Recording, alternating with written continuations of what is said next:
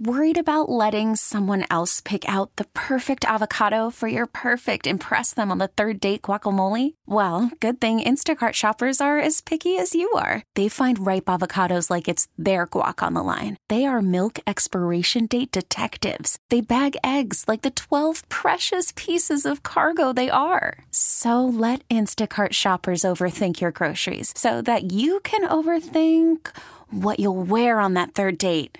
Download the Instacart app to get free delivery on your first three orders while supplies last. Minimum $10 per order, additional term supply. Elon Musk takes charge. Twitter will probably be very different a week from now from the Twitter we know today. Eight dead in Oklahoma fire. They are investigating a homicide. Concern on the parched Mississippi River. This is irreplaceable. We have got to keep commerce moving. Good morning. I'm Steve Kathan with the CBS World News Roundup. The bird is freed. With that message in a tweet, the richest person in the world, Elon Musk, suggests he's closed the deal to take control of Twitter. Here's CBS's Jonathan Vigliotti. Musk has now apparently taken over the Twitterverse in a deal valued at $44 billion.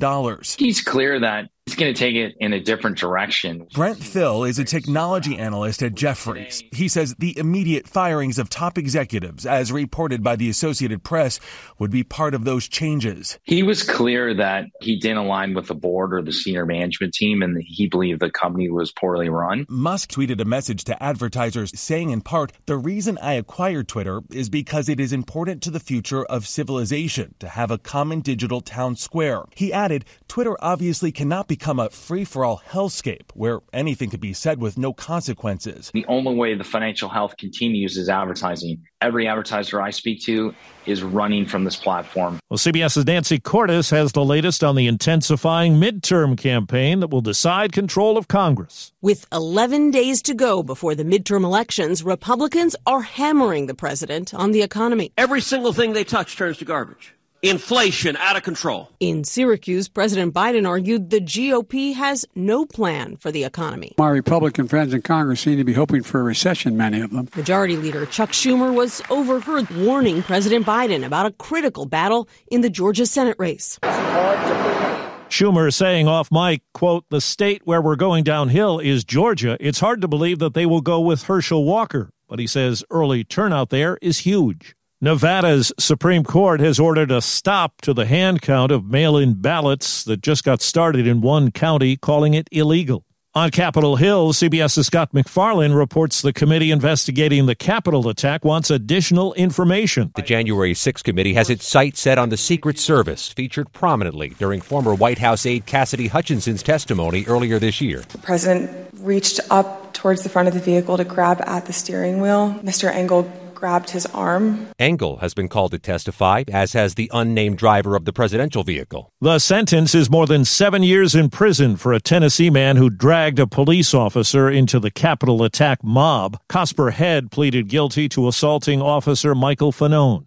Now to Texas, CBS's Janet Shamlian tells us a public meeting brought calls for the ouster of the state police chief over the response to the Uvalde school massacre. Angry families of Uvalde victims demanding the resignation of DPS director Steve McCraw. If you're a man of your word, you'll resign. McCraw previously said he'd step down if any of his officers had culpability in the botched response. One trooper, Juan Maldonado, was fired last week for his inaction, and others are under investigation. McCraw was defiant. DPS as an institution did not fail the community, plain and simple. Arizona's Attorney General will not enforce a near total ban on abortions until next year, allowing clinics to resume procedures. Overseas, a day after a long, threatening speech from Vladimir Putin, correspondent Holly Williams has more on Russia's struggles in the war in Ukraine. After months of embarrassing setbacks for the Russian military, their focus appears to be the small city of Bakhmut, with little strategic significance. The Ukrainians are dug in and determined to hold them off. A new wave of Russian airstrikes has succeeded in damaging Ukraine's power grid. Ukrainians are trying to cut back on electricity use, including the president, Vladimir Zelensky. A hard winter will not scare us, he said. We know the darkest night becomes the dawn.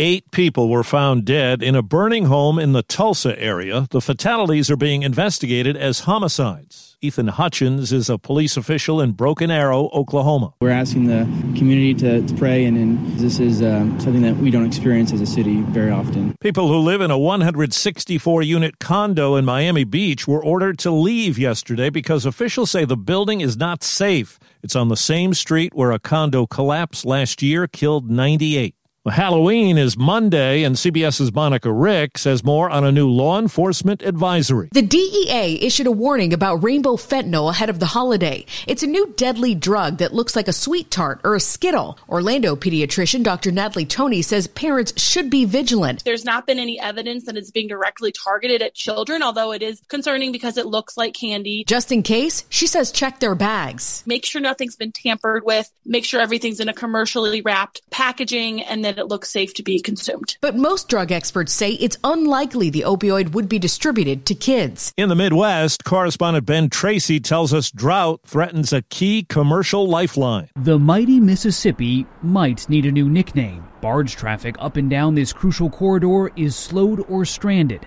Economic costs are estimated to be in the billions. We are seeing operational challenges that are almost unprecedented. Paul Rohde represents the river shipping and towing industry. He says the Mississippi is plunging to record low levels just as farmers send their harvest downriver for export. 40% of the global food supply starts at the Mississippi River Basin. Who's going to feed the world if America can't get its agriculture products out? Massive barges also carry everything from coal and petroleum to fertilizer and road salt. We have got to keep commerce moving. That's the job of the Army Corps of Engineers. It's been dredging the river nonstop for three months. So you guys are doing this 24 7? 24 7. Near St. Louis, they are desperately trying to maintain a nine foot deep shipping channel, sucking up enough sand and silt to fill an Olympic sized swimming pool every hour. I'm Ben Tracy in St. Louis. Baseball's World Series opens tonight in Houston. The Astros taking on the Philadelphia Phillies. We're hearing the first new solo music in six years from a Grammy winning singer who's been out of the spotlight for a while. Lift me up,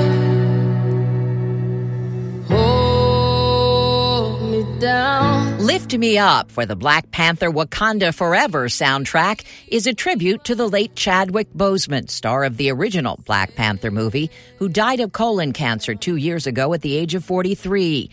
Rihanna made her first red carpet appearance since she became a mom last spring when she and boyfriend rapper ASAP Rocky attended the premiere of the sequel in LA Wednesday.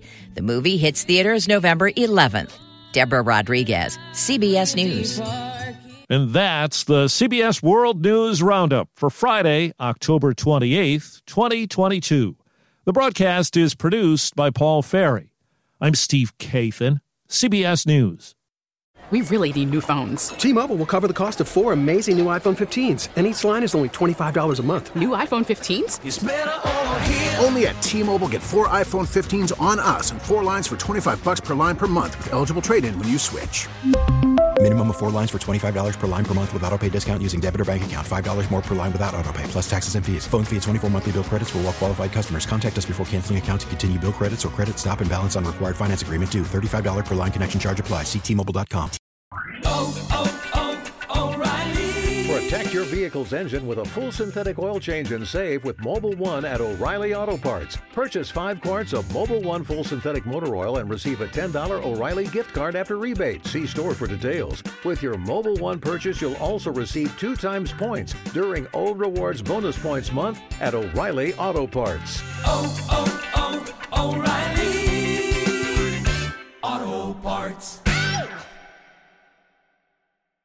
We get it. Attention spans just aren't what they used to be heads in social media and eyes on Netflix. But what do people do with their ears?